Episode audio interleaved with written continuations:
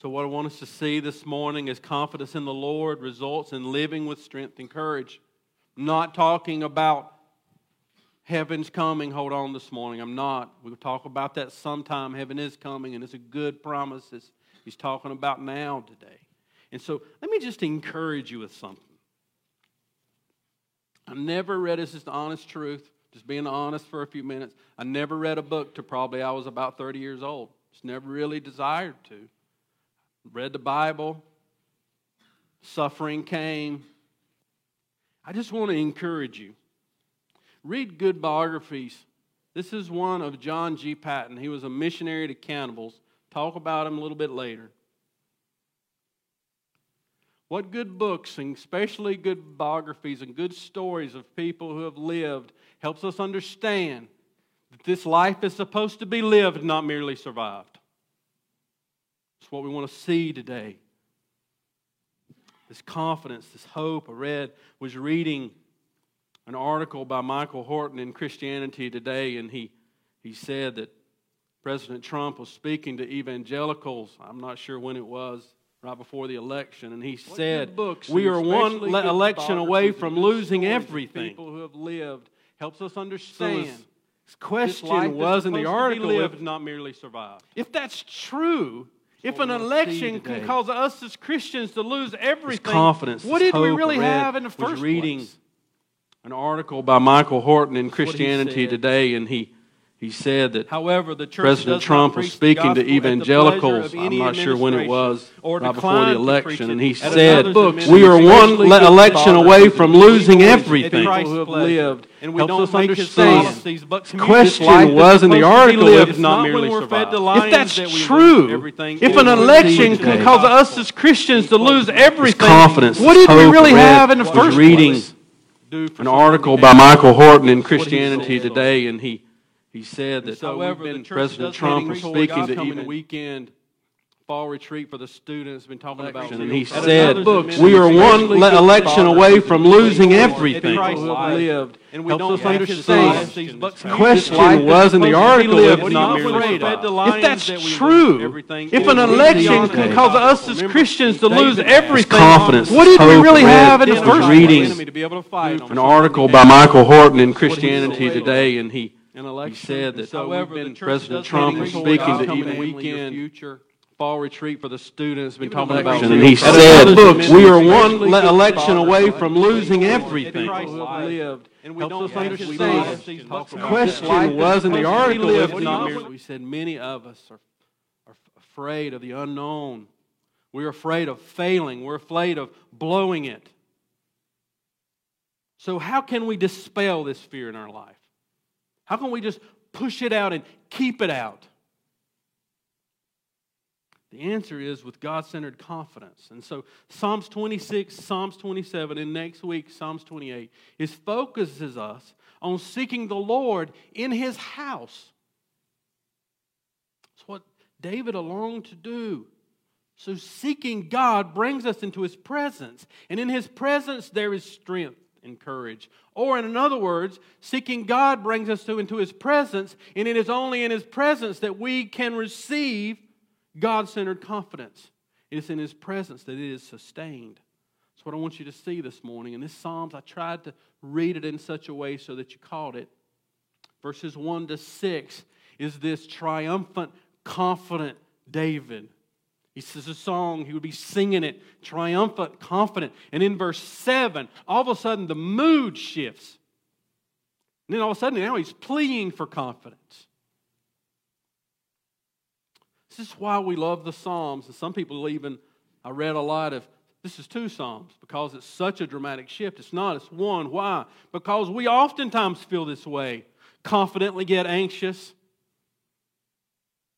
trusting yet fearful wake up in confidence, go to bed in doubt. So how do we how do we fight for this? How do we how do we not only experience it, how do we sustain it? Because like we've said so many times, we leak. Had it yesterday. Where did it go when I woke up this morning? Why am I so afraid? I want us to see, look at verses 1 to start with. God centered confidence dispels the fear of man. The Lord is my light and my salvation. Whom shall I fear? The Lord is the stronghold of my life. Of whom shall I be afraid? Now, we've been talking about how to find these groups of related words in this poetry and understanding it so we can learn from it. And this one's easy. We see the Lord is. What is He? My light, my salvation, my stronghold. The result is what? Whom shall I fear? You see that? It's this point. And so he's, we're seeing how do we dispel the fear of God? I heard it this week. I just don't understand it. When someone says this, they ought to know better. That you can somehow get here without theology? What is this? This is theology. This is how he gains his confidence. Is knowing who God is. He said, God is light.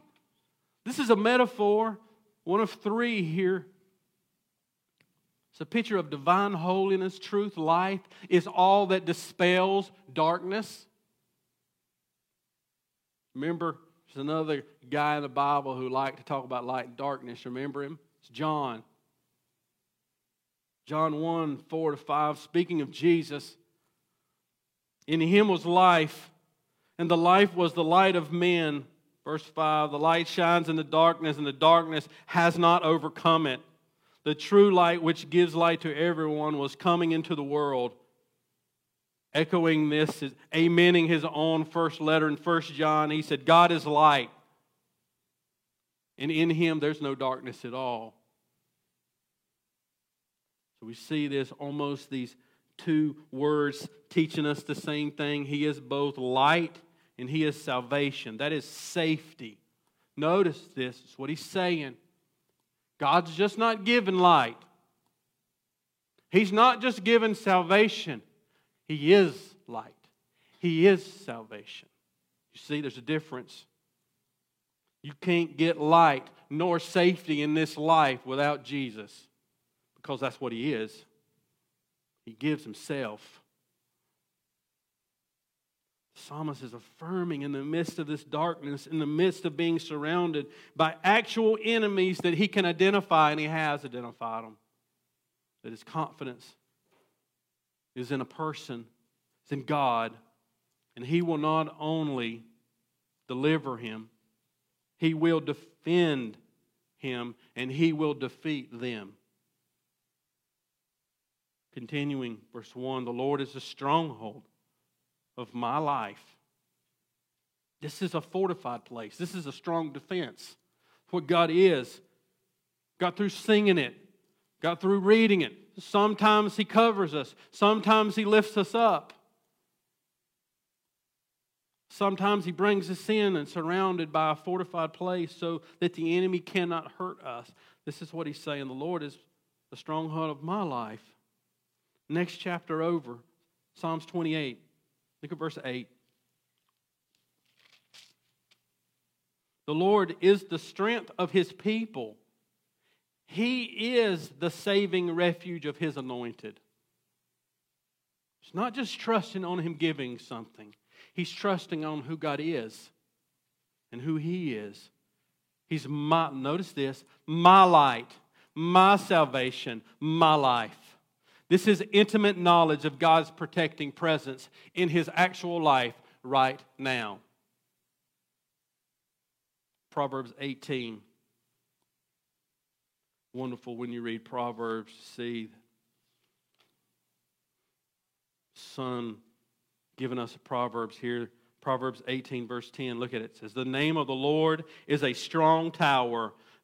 This is the picture. The righteous man runs into it and is safe. So he's his deliverer, he's his defense. And here's his trust He will defeat them. Who's them? It's the enemy. Verse 2 When evil sales, evildoers assail me to eat up my flesh, my adversaries and foes, it is they who stumble and fall. They want to destroy me, but here's his confidence. You see it, you feel it, they will fall. They will fall. That, that is a Yahweh centered confidence. I'm convinced of this. Until you understand that God is a warrior, you'll never be able to see Him as a lover. And I am sorry today if I mention lover and somehow we think that's something wrong. It is our perverted minds who cannot understand the love of God because we cannot understand it in purity. God is a warrior, but He is also a lover, a, a warrior for His glory and for His people, a lover of His own glory, and a lover to His people and to them alone. Let me paint a picture for you and you tell me inside your mind what would happen. You look out the front window and you see your child or your grandchild running across the yard, and you maybe you think to start with they're just playing, they're just acting goofy. But as they get closer, you can see the terror in their eyes. They're afraid. You look back, and about 20, 30 steps behind them is a man. He's chasing them. And their goal is one thing I'm going to the house because that's where mom and daddy is. And so they bolt through the door and you look up, this man's not stopping. He's coming in the door. I ask you at that moment, is it the warrior or the lover that's going to meet that man when he walks in the door? I say it's both. To love someone is to stand up against the one who seeks to destroy him. That's who God is. That's why he's confident. That's why he can say, Why should I fear man? Why should I fear him? Verse 1, verse 3, but look at verse 3. I want you to see the army. This is a real reason for fear. Though an army encamps against me, my heart shall not fear. He says, therefore, because of who God is, there's no reason to be afraid. Of whom? Verse 2, evil men. Verse 3, evil armies. Numbers do not matter to God. He's God. Students have already been studying about that. God is a warrior. Kill one, kill a million. He will protect his people. Isn't this what Moses was singing, Exodus 15? Remember the scene? They're at, they're at the Red Sea there. They're at that moment. They're trapped in. We're going to die the staff, the waters part. Remember that picture of your little child running across the yard trying to get in the house and what happens as soon as they get in the house and the enemy tries to get them. Look at your God here. Exodus 15, 11 to 13. You remember what happened? This is what he's singing about. He's remembering what happened. Who is like you, O Lord, among the gods? Who is like you, majestic in holiness? I'm in verse 11. Exodus 15, verse 12. You stretched out your right hand, and the earth swallowed them. You have led in your steadfast love the people whom you have redeemed. You have guided them by your strength to your holy abode. You see that picture? God's children ran through on dry land, and God said, and they were dead. Our God is a warrior. He's a warrior for his people and he's a lover. He's a lover of his people. Remember Jesus in the garden? They came to him. Where's Jesus of Nazareth? You need to go back and read that account. What happened when he said, I am he? There was no fear, not in him. And so, Paul, writing Romans 8, speaks to us We've already been speaking about the cross, but listen where we start. Romans 8:31, we love this text. It says, "What then shall we say to these things?" Oh, if we had time to go back and read Romans 8. If God is for us, who can be against us? Look at verse 32. This is, this is the foundation. He who did not spare his own son, but gave him up for us how will he not also with him graciously give us all things? Who shall bring any charge to, against God's elect? It is God who justifies. Who is to condemn? Christ Jesus is the one who died, more than that, who was raised, who sits at the right hand. Goes on to say, no matter what happens in your life, nothing can separate us from the love of Christ that is in Christ Jesus our Lord. This is God centered confidence. David had it in his Lord. We have it in our risen King. And this, And this alone dispels the fear of man. And yet it's true, isn't it? We still get scared.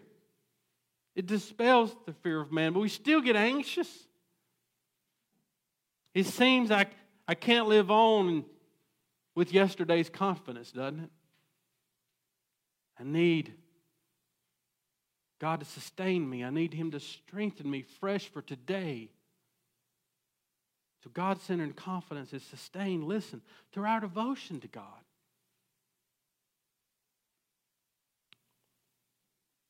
Look at verse 4. Back to Psalms 27. One thing, one thing I have asked of the Lord, and that one thing will I seek after. So everything we see now is one thing devotion to God. Your devotion to God is visible in your life. We talked about last week that if we go up to a spring where it comes out of the ground, living water of Christ, we put our faith in Him, and then what flows down the stream is the visible way you live your life. What people see is what they smell. It's you. Did you know that's part of your sustaining your God centered confidence? Many of us begin to wane in our devotion, we wane in our God centered confidence. So he says, God, one thing I seek, it's what I want. I want to dwell. I want to dwell in the house of the Lord all the days of my life. Do you see this? This is right now. This is right now seeking. This is right now dwelling. He wants to experience this now. David knew he was a warrior king. David had dropped many men on the ground. He had. He fought many battles, one on one and enemies around him. He had fought many, but he longed to be more than just a warrior king. He longed to be a priestly king. He longed to say, Oh, if I could just live in or around God's temple, in His presence all the time. That's what I want. I want to dwell in His presence. I want to serve Yahweh. I, that's what I want. You see, it's in the midst of this seeking, this presence of God, that the enemies begin to shrink down to the size they really are in comparison to your God. Psalms 23. We love Psalms 23. Verse 6 says this. We see this now and not yet reality. Surely goodness and mercy shall follow me all the days of my life and I shall dwell in the house of the Lord forever. Goodness and mercy now. Dwelling in the house of the Lord is what he wanted to do now and what he knew he would do forever. He wanted nothing else. So what's he doing? What does he want to do in this house, in the house of the Lord, to dwell there? Well, look at the end of verse 4 we see delighting. That's what he wants to do. He wants to gaze upon the beauty of the Lord.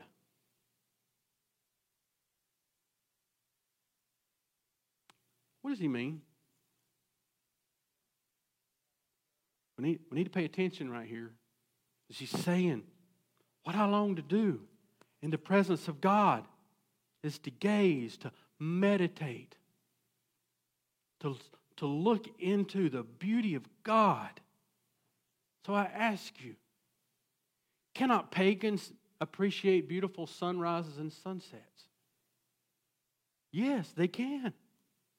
God gives creation to the pagans so that they know that there's a God. But David is saying to his people, I want to see your beauty. This is spiritually discerned. 1 Corinthians 2:14, if you're not in Christ, you cannot see it. This is not just intellectual knowledge that you write in a paper. This is beauty that you can see. This is beauty that you can taste.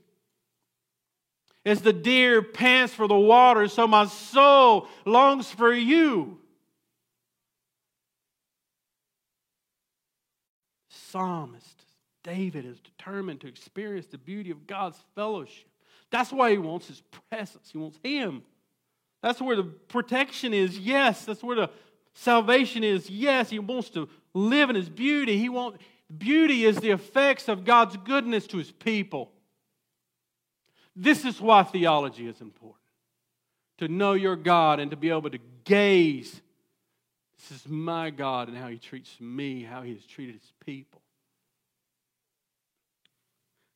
One guy said these some of these words seeking, inquiring is just David's feeble attempt to try to put words to what he feels. Isn't that true? Times you feel a way about the Lord you cannot really write. That's why we sometimes appreciate books and poetry because we see that they captured something we feel that we couldn't express ourselves. He wants to go deep in the presence of God. He wants to inquire. This is deeper than just seeking. This is seeking earnestly, diligently. No matter what it takes, is what I want. I want to know you. This is this we're God centered confidence is not only sustained, but where it grows because we leak. So we devote ourselves.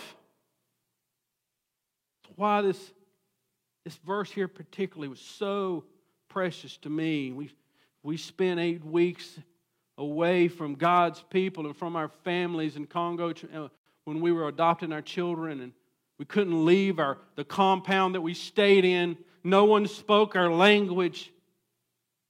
First time I appreciated a missionaries. So, oh, how I long to hear God's people sing in my language. I remember this. Oh, God, I just longed to enjoy the beauty of you with your people. Oh, how we do not know what we have. Oh, how we neglect it. And listen, devotion to God and His people is what sustains our confidence in Him for this life right now. Inquire. I want to delight in you. I want to go deep with you. Look at verse 6. This is where, this is what we just, this is what we're doing today. It's how we are sustaining each other's confidence right now.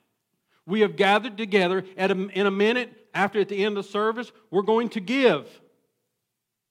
Giving is just simply an, an outflowing of your confidence in God. If you don't give, it's an expression of your confidence. God will not provide my needs. That's what it means. It's what he's doing. He's sitting there going, I just, I want to be in there. I want to offer my sacrifices of praise, of honor, and glory. I want to give my fellowship offerings to show how grateful I am that he saved me. I want to sing. That's what joy in the heart does. God makes us when we get happy, we got to sing. That's how I know Micah is at work. He opens the door. What's he doing? Singing. I don't have to worry who that is. That's Micah. What is he? He's singing when he opens the door. What joy does. Then, this is, this is the amazing part. I tried to express triumphantly confident. And then all of a sudden,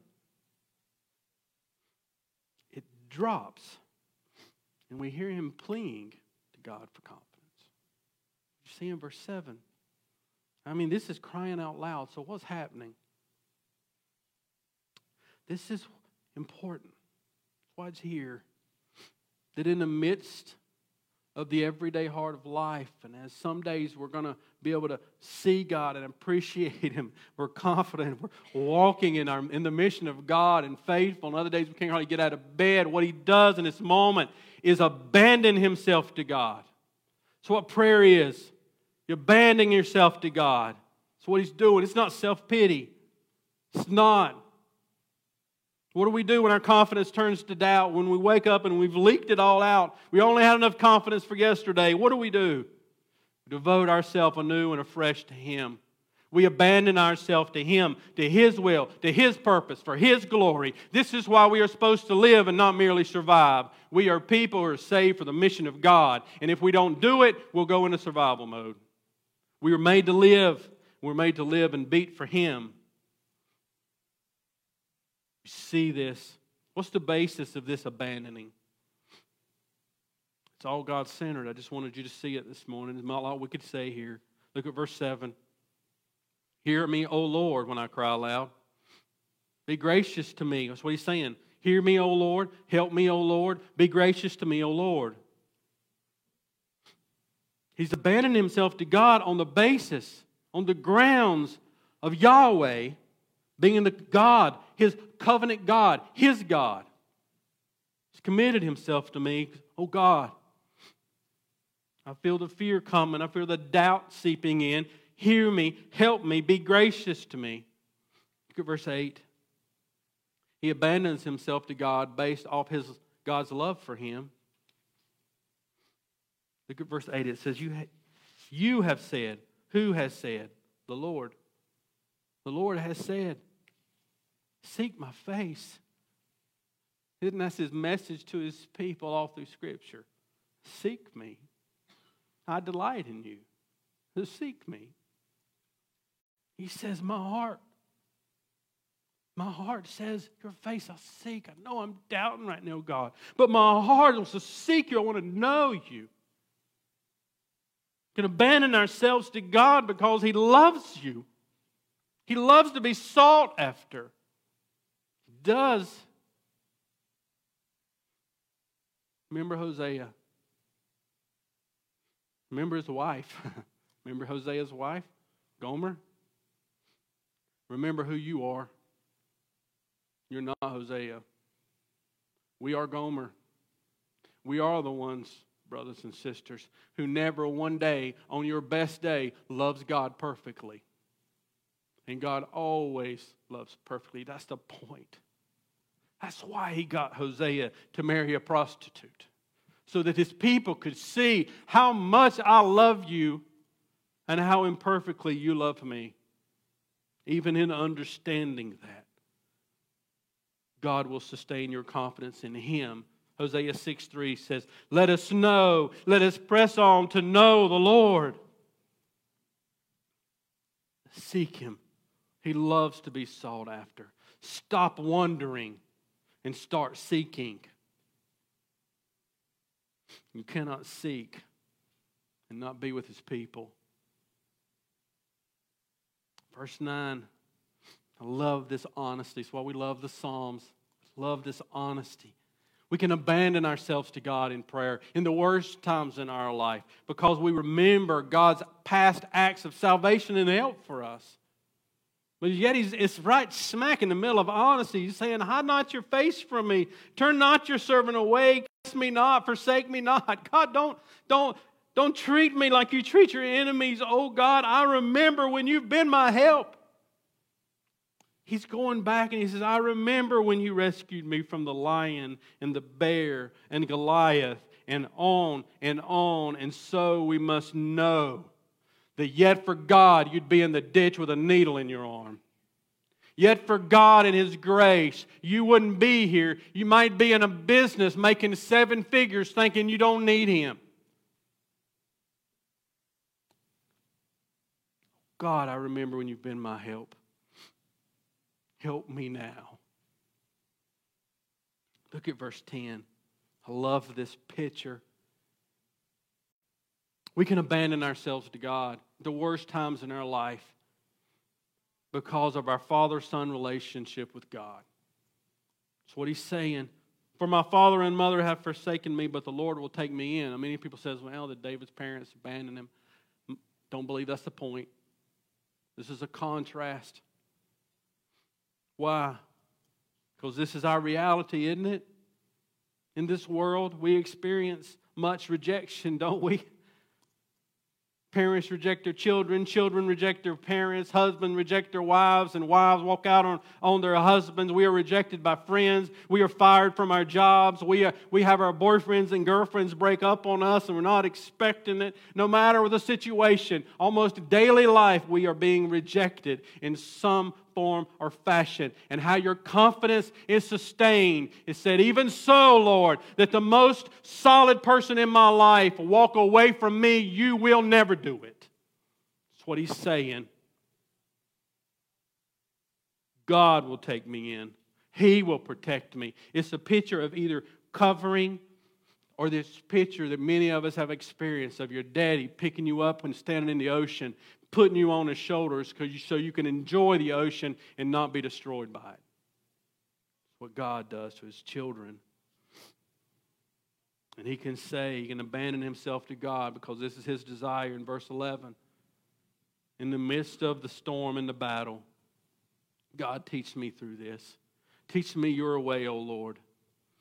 I want to follow you. It's the same beat we, we read over and over in the Psalms. I want to know you. I want to obey you. I want to, you to lead me on the level path. Remember last week, the enemies of God will not stand before him. It is God's people who can stand in confidence before him, not in arrogance, but because of who they are and because of who he is. David doesn't desire to be like his enemies.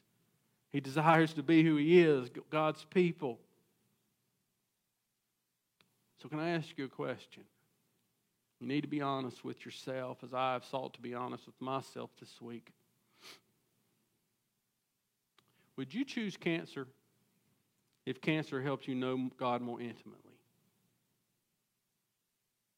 If God said, Here's the door, you open it up, and cancer's waiting on you. But on, as you go through that, you will experience what it means to gaze into the beauty of the Lord. Or uh, you can open up door number two, and I'll give you the American dream a good education, a good job, a good car, a good house, a good family, an easy life.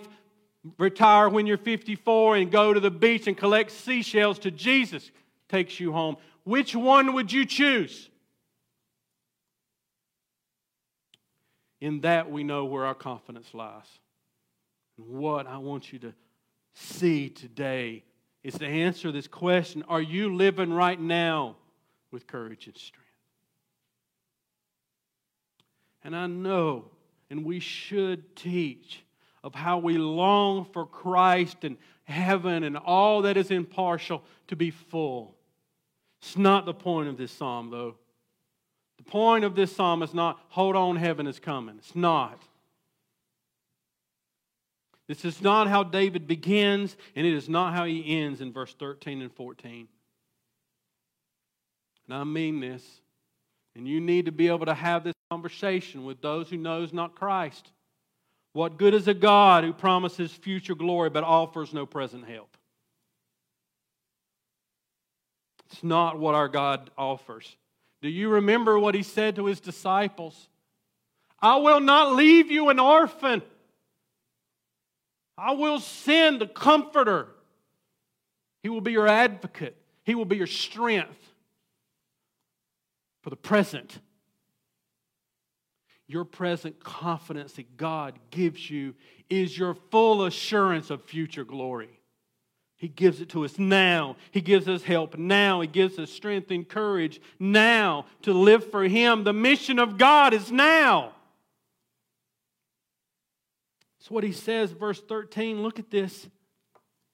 I believe that I shall look upon the goodness of the Lord in the land of the living. The land of the living is opposite than the land of the dead. Said, I believe I'm going to I'm going to see you. I'm going to, I'm going to experience your goodness in your presence, in your temple, with your people right now. And I'm going to wait for you because I know what you've promised me. I know you're a good warrior, God, for you have protected me. And I know you're a, good, you're a wonderful lover because how much you have loved me. And I will wait for you because you're worth the wait. I will press in and seek you. I will walk through the hard if it means knowing you more. I will be strong, not because I can somehow put my own boots on, but because God has promised me that if I seek to know Him, I can find Him. If I devote myself to Him, He will reveal Himself to me, for that's what lovers do. I will gaze on the beauty of God now I will wait expectantly. That's what that means an expectancy, an urgency in the waiting. God strengthened. You see it? From the inside out. Battleground, brothers and sisters and friends. You got to preach to yourself. You do. Me preaching to you once a week's not sufficient.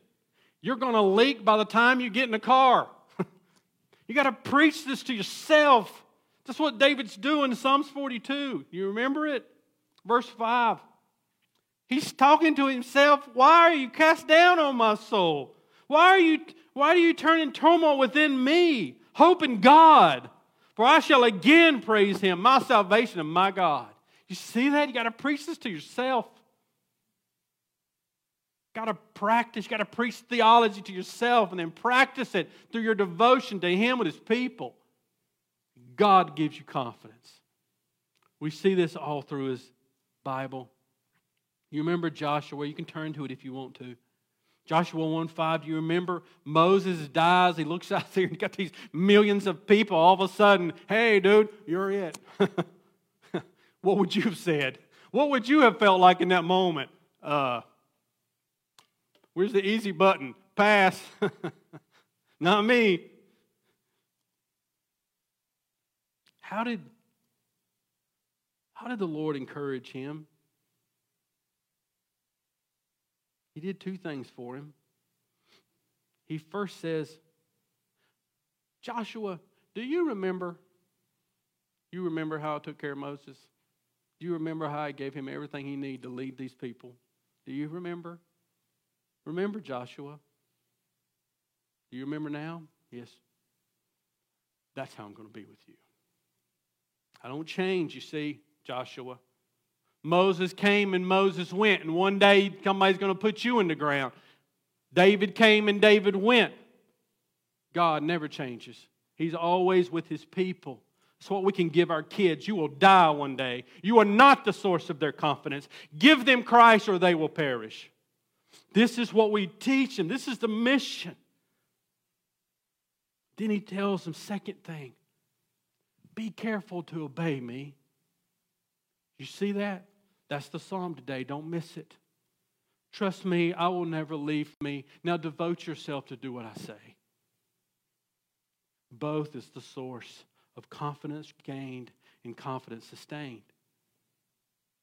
Hebrews, speaking to a people who are likely just to quit following because of the persecution, Hebrews has encouraged them to persevere.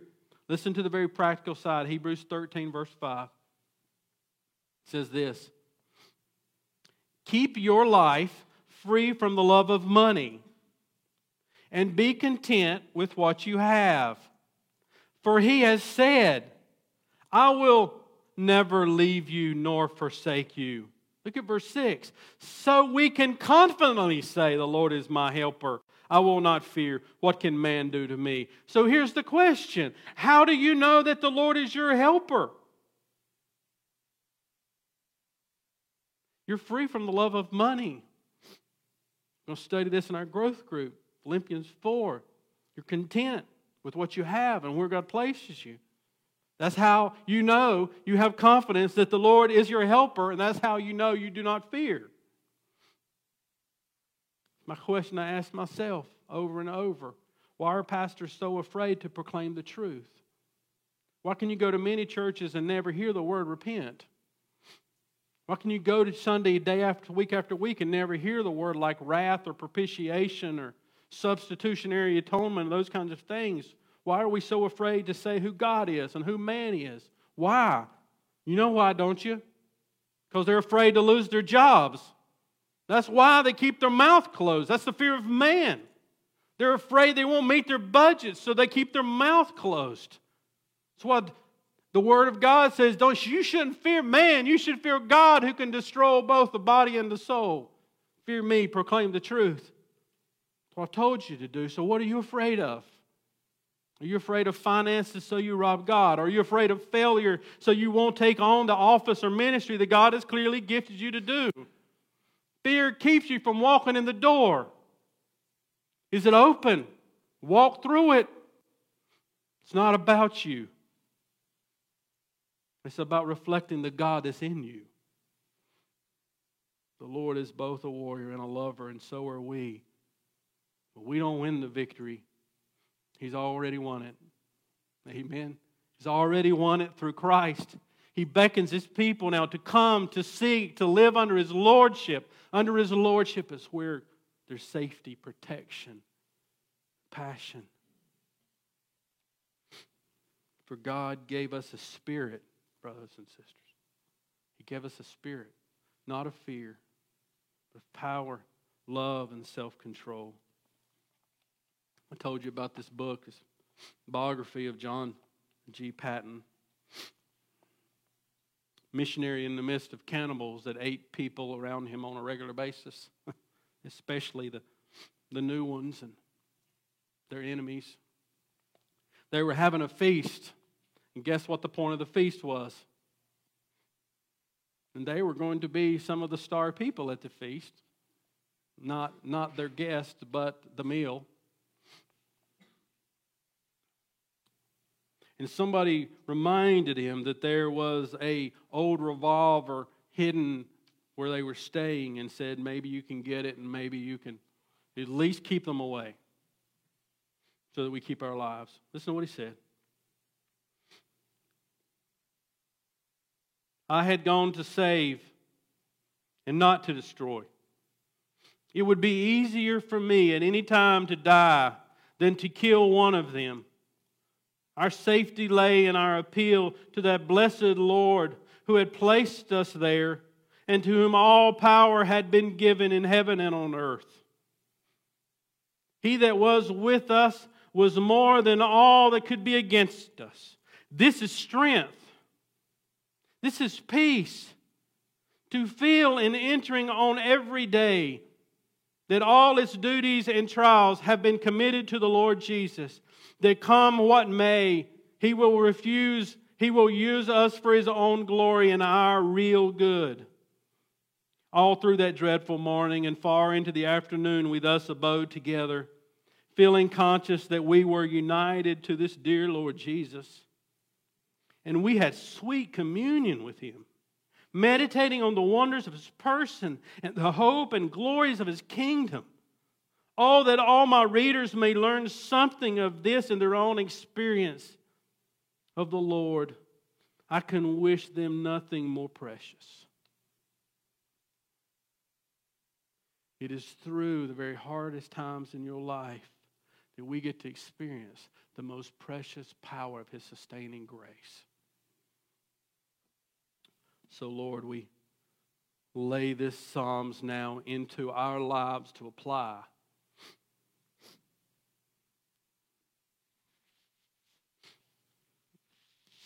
Lord, I know that there is real fear and real doubt and real tired in all of our lives and many of the hearts here. And so, Lord, would you give confidence for us to see there is a life to live. There is our God that is meant for us to be enjoyed now. that our enjoyment and our devotion, our obedience now is determining something of the weight of glory then. Give us an urgency, God, to spit out the American dream and to give your dream for us, to follow you, to know you, to be on your mission until you get through with what we have to do. Oh God, help us now as we just now want to enjoy you, to worship you, to commit ourselves now through music, and devote ourselves afresh to walk in courage and strength in the heart of this life, to seek the pleasures of God in the midst of the trial. Show it to us, God. Kiss your people on the cheek today to know how loved they are. Receive our worship as a sacrifice of praise now. We pray in Jesus' name.